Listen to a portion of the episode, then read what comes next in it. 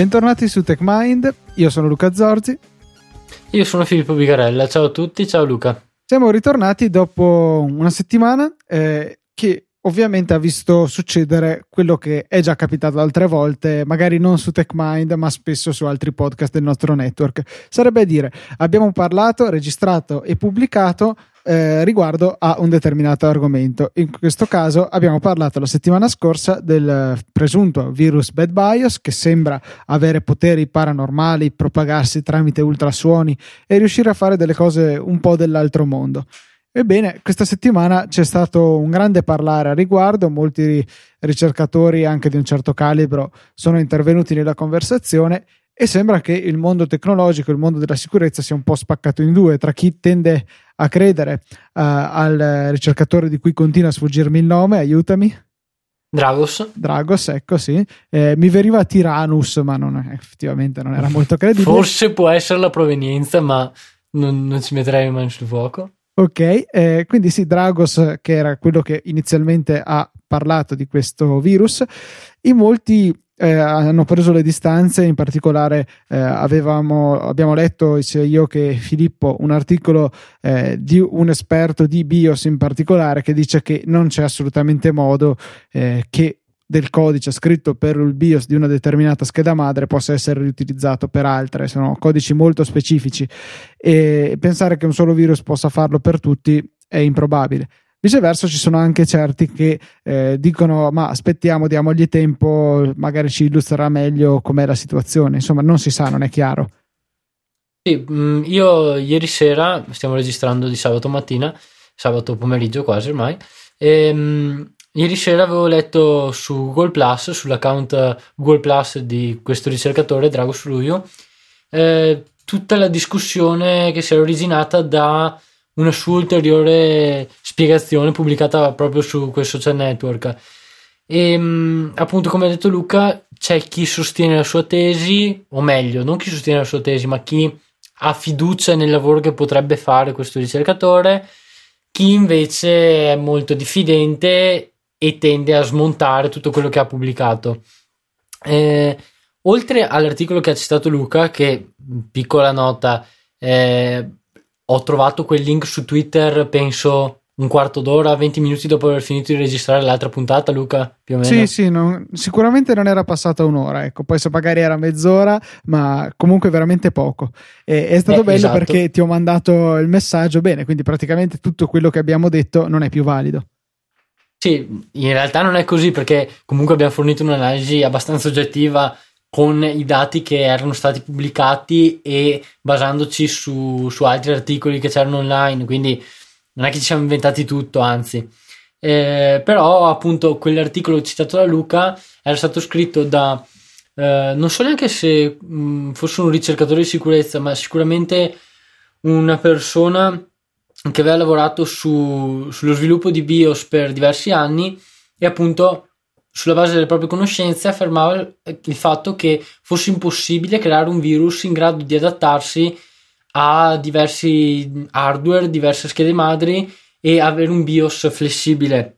Anzi, se vogliamo usare un termine più corretto, eh, avere un BIOS eh, porta- mh, mm, eh, portable, non mi viene la, la, traduzione esatta perché portabile non è mh, mm, proprio lo stesso significato. Comunque che può essere utilizzato con lo stesso codice per diversi setup hardware.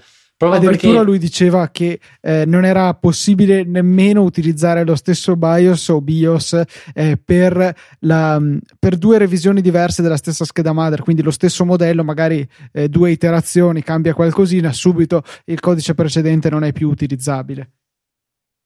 Sì, esatto, proprio eh, per far capire quanto questo codice sia di basso livello e quanta attenzione richieda, cioè non possono esserci imprecisioni e non possono essere fatte astrazioni o generalizzazioni del software. Quindi eh, sì, certi concetti verranno applicati a tutte le revisioni di una data scheda madre, ma eh, per funzionare veramente deve essere adattato. Altra cosa interessante che leggevo, sempre ricollegandomi a quella discussione eh, presente su Google Plus, eh, è il fatto che, eh, anzi due, due, cose. La prima è che in diversi punti di, di, di questa vicenda Dragos, nonostante la sua esperienza decennale, perché eh, sono 30 anni che si occupa di sicurezza, no, non 30 anni che si occupa di sicurezza informatica, ma almeno 20 e 30 anni, 35 che ha a che fare con computer, quindi eh, sì, è una persona molto esperta, non è il primo, il primo passante che capita che, si, ha, che ha tentato di analizzare qualcosa. Nonostante ciò, eh, ha dimostrato incompetenza in, in, certe parti della vicenda. Una è proprio il fatto che eh, ha, ha, affermato che questo virus fosse in grado di ehm, infettare diversi computer e quindi mh, mm, fosse portatore di un BIOS mh, mm, a, che potesse essere adattato a diversi hardware. Un'altra è eh, la difficoltà o l, appunto l'incompetenza nel fornire prove, perché tutte le prove che ha tentato di fornire attraverso Twitter, attraverso Google Plus, eh, sembravano, eh, non dico dei processi palliativi o comunque per tenere impegnati i ricercatori, ma proprio eh, cose sbagliate. Cioè, la prima volta ha pubblicato un dump che in realtà era incompleto e era solamente di una minima parte di un chip, eh, di, di un firmware di un chip di una periferica USB. La seconda volta ha pubblicato dump, due dump scusate, completi che però eh, sono stati analizzati da diverse persone e queste diverse persone dopo ore di lavoro, 10-12 ore, affermavano certi su Twitter, non avevano trovato nulla di strano e erano addirittura riusciti a verificarne l'autenticità con eh, eh delle copie che, che, sicuramente non erano state infettate. Ehm, quindi mh, mm, sembrava strano tutto ciò. Inoltre, eh, fa- eh, tutta la vicenda eh, è partita da, dalla storia raccontata da Dragos che ha affermato che eh, la sua battaglia con questo virus ormai si propaga da tre anni circa e um, un commento interessante sulla discussione presente su Google Plus eh, proviene da Hector Martin eh, che è un ex membro dell'iPhone Dev Team e un membro del team Fail Overflow, quelli che hanno eh, pubblicato e trovato eh, la falla mh, mm, sulla PlayStation 3 due anni fa ormai ehm, alla, alla, conferenza oh, oddio ora mi sfugge il nome ma comunque a quella conferenza eh, in cui eh, diciamo è stata eh, distrutta la, la falsa eh, sensazione di sicurezza che c'era sulla PlayStation 3 comunque questo ricercatore ha spiegato che eh, sì, può essere un virus difficile da analizzare, può essere eh, in grado di eludere certi meccanismi di, mm, di, rilevamento, ma A non è possibile impiegare tre anni per ottenere un dump completo di un chip di un firm, del firmware di un chip di un periferico USB perché sono lavori da settimane eh, e lavori che di sicuro non richiedono l'esperienza di un ricercatore mh, di sicurezza che lavora in questo campo da vent'anni perché anche mh, cioè, onestamente io con qualche ricerca su Google sarei in grado di estrarre il firmware USB da dispositivi di uso comune quindi mh, non è una, un processo troppo complicato. B ehm, quello che appunto affermava Hector Martin era che eh, dura- durante tutta questa vicenda mh, era andata a incalare la, la credibilità appunto di, di, questo ricercatore e non riuscivano a spiegarsi il perché mh, potesse essersi inventato questa cosa. Sì, perché davvero pare poco credibile che una persona della sua fama nel settore vada a boh, gettarsi nel, nelle fauci de, della gente, del pubblico, con una storia che poi non aveva fondamento, che si sia fatto fregare in questa maniera.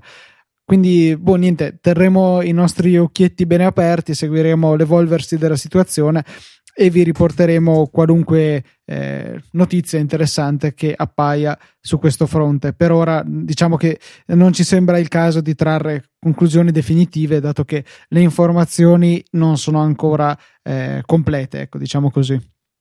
Sì, eh, ultima cosa che volevo aggiungere riguardo eh, le discussioni che erano emerse eh, è che ehm, per quanto riguarda le tecniche di elusione del rilevamento che un virus può applicare, è impossibile, cioè mh, mm, non è possibile nemmeno in un film di Hollywood, dicevano, eh, che un virus sia in grado di eludere tutte le tecniche esistenti per, eh, per il suo rilevamento mh, mm, all'interno di un sistema. Perché, sì, facevano degli esempi, un virus può nascondersi all'interno del kernel e quindi disabilitare eh, se stesso dalla lista dei processi, quindi non può essere individuato da userland.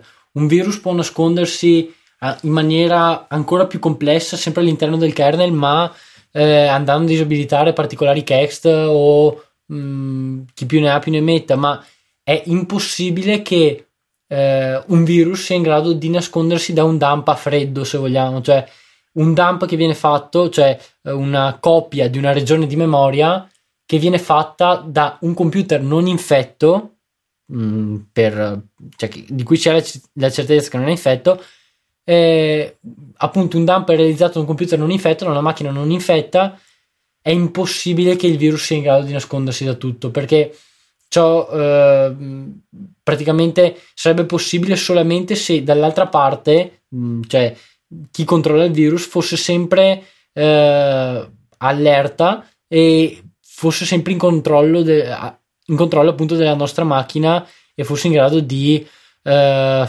eludere tutti i nostri processi in tempo reale. Ma Quindi sì, sì dovrebbe eh... andare a infettare anche la macchina di appoggio che si usa per fare questa analisi, è altamente improbabile come minimo.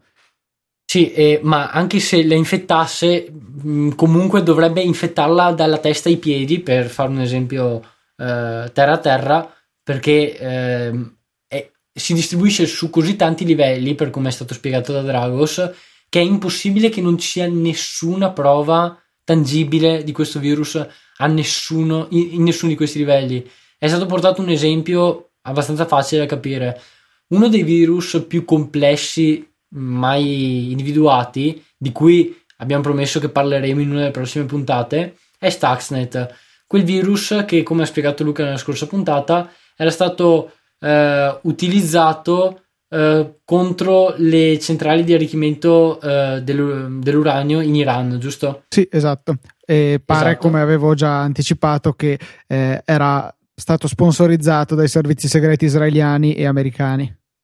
Esatto, ma mh, mm, appunto non facciamo politica, ma parliamo di analisi tecniche. Però questo virus eh, aveva una complessità abnorme, eh, proprio per utilizzare un termine adatto, perché eh, si distribuiva su diversi livelli, conteneva codice che veniva eseguito sia su computer, quindi sia su macchine Windows, sia su un particolare tipo di controller, eh, quello delle centrifughe che venivano utilizzate per l'arricchimento dell'uranio. Siemens, se non sbaglio, era il produttore di sì. questi controllori industriali.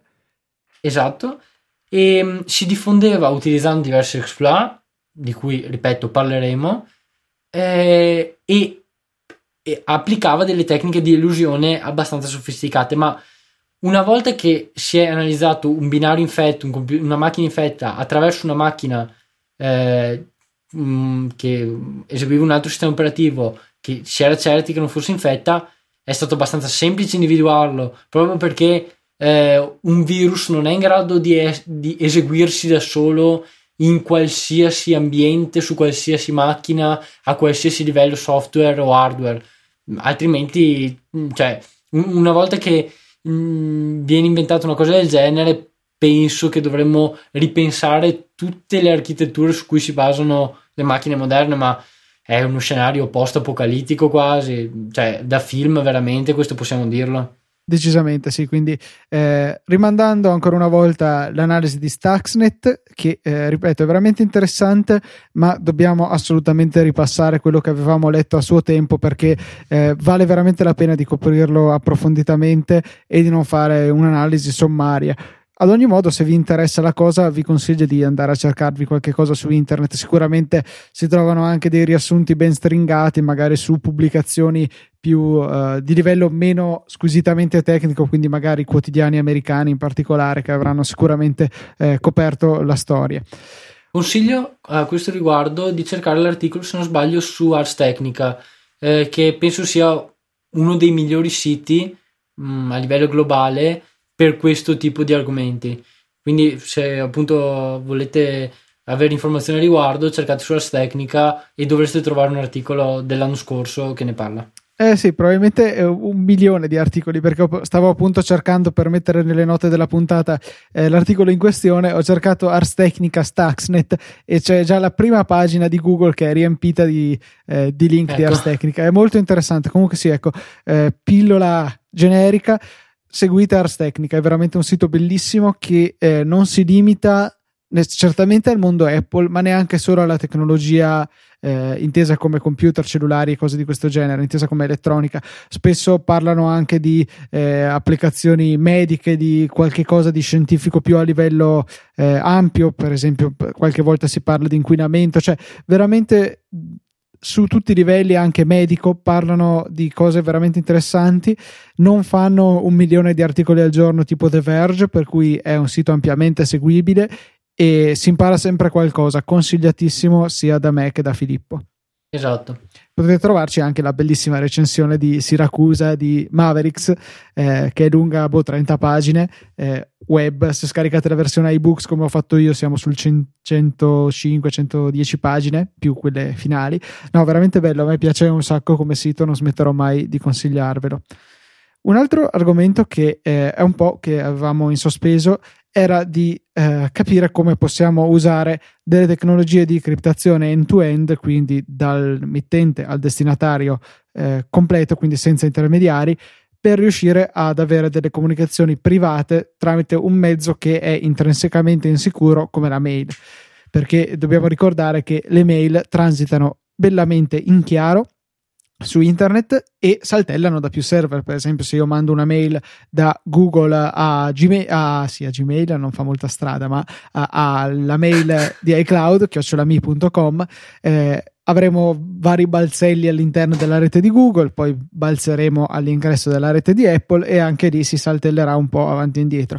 In tutti questi passaggi, tutto quello che abbiamo scritto, eh, contenuti del messaggio, destinatario, mittente, eccetera, eccetera, compresi eventuali allegati, sono alla completa mercé di chiunque eh, sia in grado di o a intercettare le comunicazioni in transito oppure proprio eh, da ogni server. Per cui se l'NSA della situazione andasse a bussare alla porta di Apple o di Google o di tutti i fornitori di connettività a cui questi si appoggiano, beh, potrebbero leggere tutti i contenuti delle nostre mail. Quindi si rivela assolutamente indispensabile per avere una protezione efficace eh, l'utilizzo di tool che eh, rendano il messaggio completamente criptato eh, in tutta la durata del suo transito, quindi solamente poi quando Filippo riceverà la mia mail andrà a decriptarlo.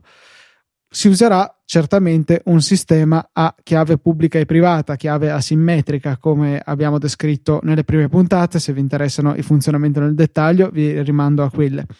E la tecnologia che fa da padrone in questo settore è quella che è nata come Pretty Good Privacy, PGP, un prodotto commerciale a pagamento, non open source, eh, da cui però appunto sono nate delle versioni open source nel corso degli anni. Forse l'implementazione più famosa è GPG, GNU Privacy Guard, che eh, dovrebbe, cioè sono certo al 99% che sia eh, perfettamente interoperabile con il PGP originale, ma che ci permette quindi di avere su tutti i nostri dispositivi eh, una versione altrettanto sicura e che sfrutta sempre questo principio di scambio, de, cioè di eh, crittografia asimmetrica. Sì, anzi, eh, cioè sono interoperabili, ma eh, è PGP che segue lo standard OpenPGP eh, perché è stato appunto dichiarato come standard due anni dopo, la, anzi tre anni dopo praticamente la pubblicazione di PGP.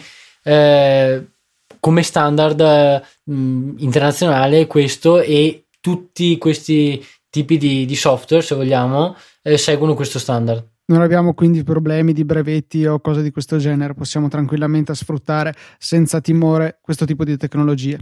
Prima avevo avuto un piccolo lapsus che eh, parlava di scambio, beh effettivamente c'è uno scambio ehm, che riguarda queste, queste chiavi proprio. Perché il problema di questi metodi è la necessità di ciascun utente di avere la chiave pubblica del proprio interlocutore. Questo per come, funziona gli algoritmi, fun- come funzionano tutti gli algoritmi di eh, criptazione asimmetrica eh, ho sempre la necessità di avere la chiave pubblica della persona con cui sto parlando per poter criptare il mio messaggio attraverso di essa, di modo che il destinatario possa andare a fare l'operazione inversa sfruttando la propria chiave, questa volta privata, per eh, ottenere il messaggio in chiaro.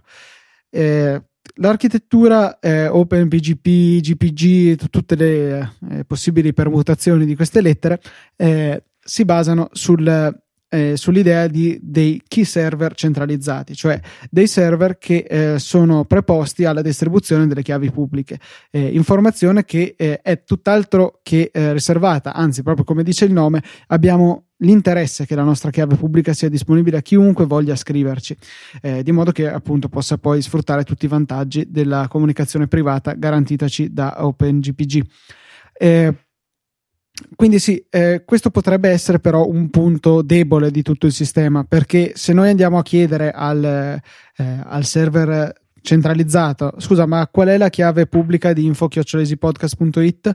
Eh, lui gli risponderà, ma se fosse malevolo, questo potrebbe rispondere con, eh, per esempio, la chiave di un attaccante e che se poi fosse riuscito a, anche a intercettare le comunicazioni, ecco quindi che si ritroverebbe eh, tutti i dati di cui ha bisogno per decifrare il messaggio e poi magari lui potrebbe fare nel, da buon man in the middle eh, una decodifica, ricodifica con il, la chiave del destinatario e, spede, e spedirgliela. Attenzione che però qualora il destinatario vero avesse avuto eh, la, sua, la chiave pubblica corretta dell'inviante, del, del mittente, ecco, non mi viene la parola.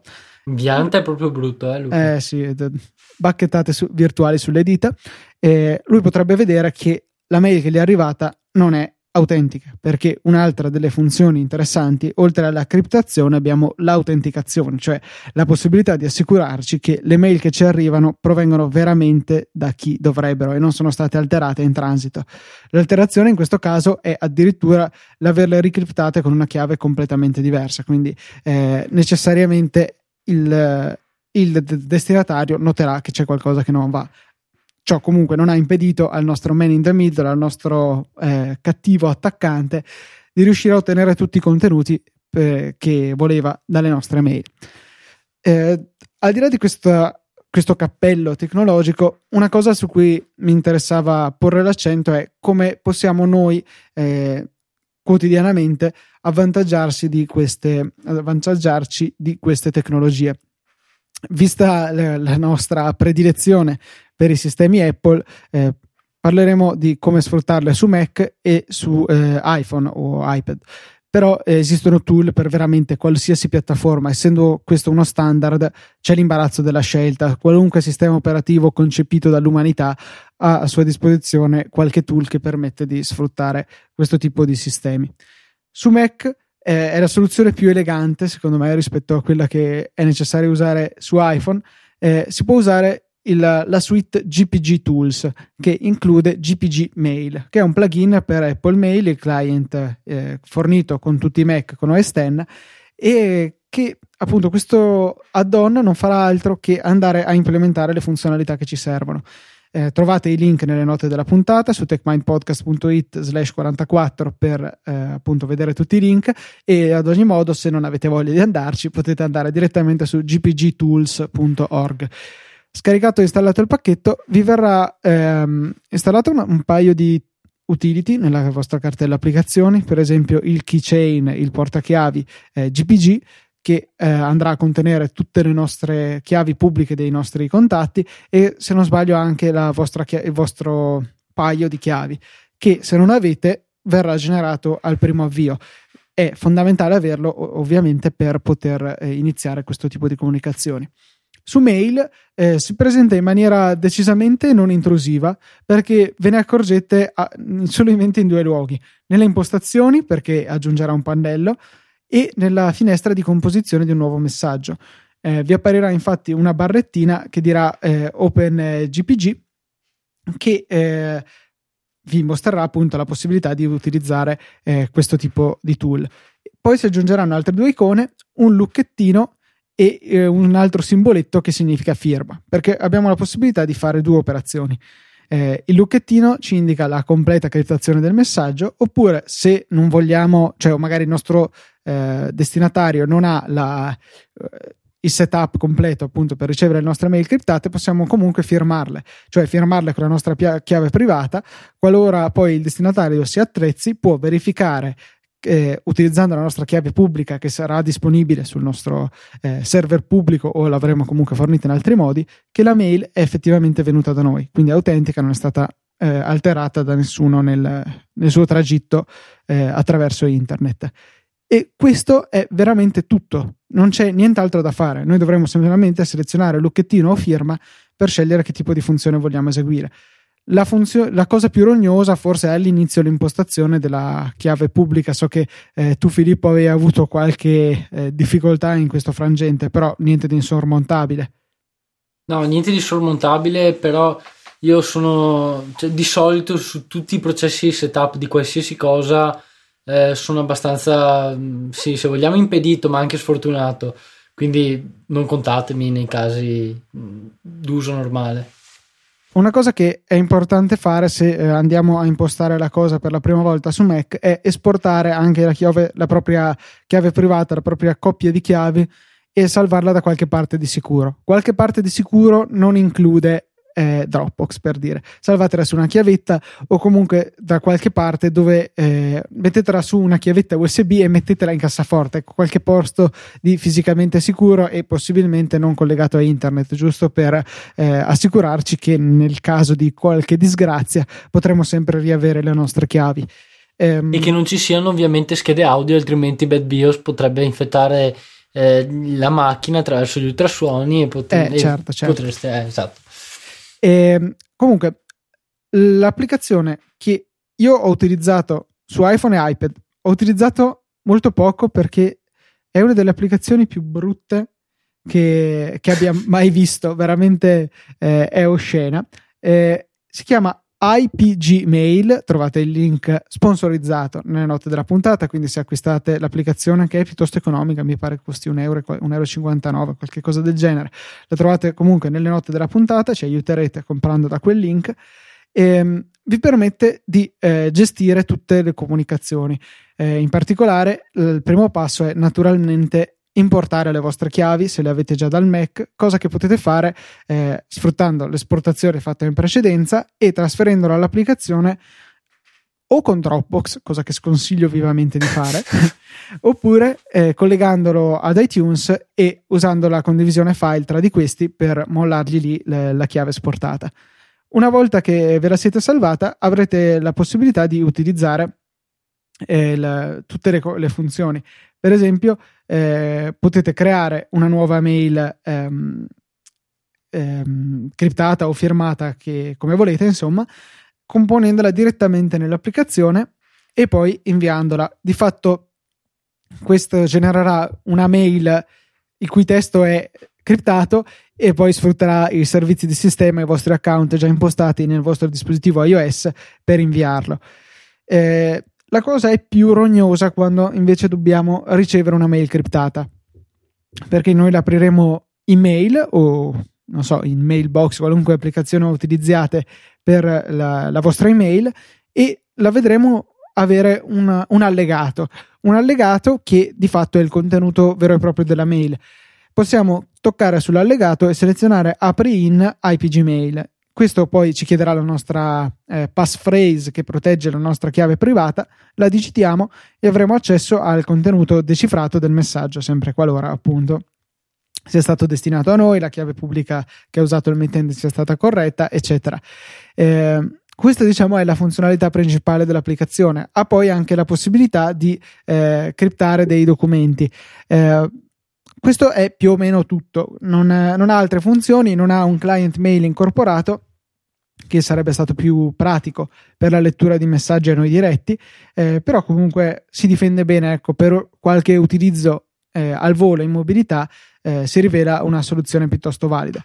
In questo modo potremo andare a eh, cifrare o comunque autenticare tutte le nostre comunicazioni. Poi che ne valga la pena sta a voi deciderlo, nel senso che eh, se eh, vi mettete d'accordo con i vostri amici per andare a Gardaland, beh, forse non vale neanche la pena di sbattersi a criptare le mail, eccetera. Il peggio che può succedere è che magari, non so, qualche burlone vi manda i vostri amici il giorno dopo, non lo so, eh, però ecco, non dovrebbe essere niente di grave. Chiaro che se invece abbiamo dei dati più sensibili potrebbe valere la pena di fare qualche passettino in più e eh, aggiungere un livello di sicurezza alle nostre comunicazioni. Eh, tu in particolare Filippo ne avevi un utilizzo ben preciso. Sì, eh, diciamo non per mia scelta, ma perché quando eh, si devono comunicare dei rapporti di sicurezza ad Apple, cioè segnalare dei bug nel software, praticamente eh, bug che mh, mm, minano la sicurezza di certe parti del software, eh, è necessario appunto comunicare attraverso questi standard di, di, sicurezza, cioè utilizzare questi standard, questi, questi metodi nelle mail, proprio perché eh, le informazioni potrebbero essere sensibili eh, e mm, se qualcuno fosse in grado di intercettare le mie mail verrebbe a conoscenza di un bug magari malevolo che può essere sfruttato eh, con un exploit malevolo mh, mm, e verrebbe a conoscenza di tutto ciò prima di Apple che non sarebbe in grado di offrire una patch mettendo a rischio i propri utenti. Eh, tutto questo ovviamente se si ha qualcosa di veramente importante io devo segnalare sì due praticamente bug eh, importanti perché all'interno de- del kernel di iOS, ma comunque che non possono essere sfruttati in nessuna maniera, quindi né per un jailbreak né per uh, fini malevoli. Sì, quindi Apple si tutela e tutela i propri utenti tramite questa imposizione che crea qualche eh, difficoltà a te, però insomma non è eccessivamente grave. Bene. Sì, una volta impostato è mh, mm, automatico da usare proprio grazie alle estensioni di cui hai parlato. Sì, eh, avrete sempre da digitare a ogni mail in uscita la vostra passphrase che protegge la vostra chiave privata, questa è la cosa migliore da fare e se no, se siete un po' più pigri, potete cliccare ricordati la mia passphrase, verrà salvata nel portachiavi, nel keychain di sistema e verrà utilizzato dall'applicazione ogni volta che ne ha bisogno, quindi è comunque abbastanza protetta da attaccanti esterni, però sicuramente è meno protetta che averla nella nostra mente. Eh, Direi che con questo possiamo avere concluso anche la nostra trattazione di GPG, PGP, eccetera, eccetera. E, eh, e niente, eh, questo eh, è veramente tutto. Vi ricordiamo ancora una volta i nostri recapiti che sono eh, techmind.it, eh, techmind podcast su Twitter e boh, niente, se ci trovate nella vita reale potete venire a eh, stringerci la mano e eh, dirci di persona le vostre domande, ma questo lo vedo un po' più improbabile. Detto questo, un saluto da Luca Zorzi e da Filippo Vigarella. Ciao a tutti.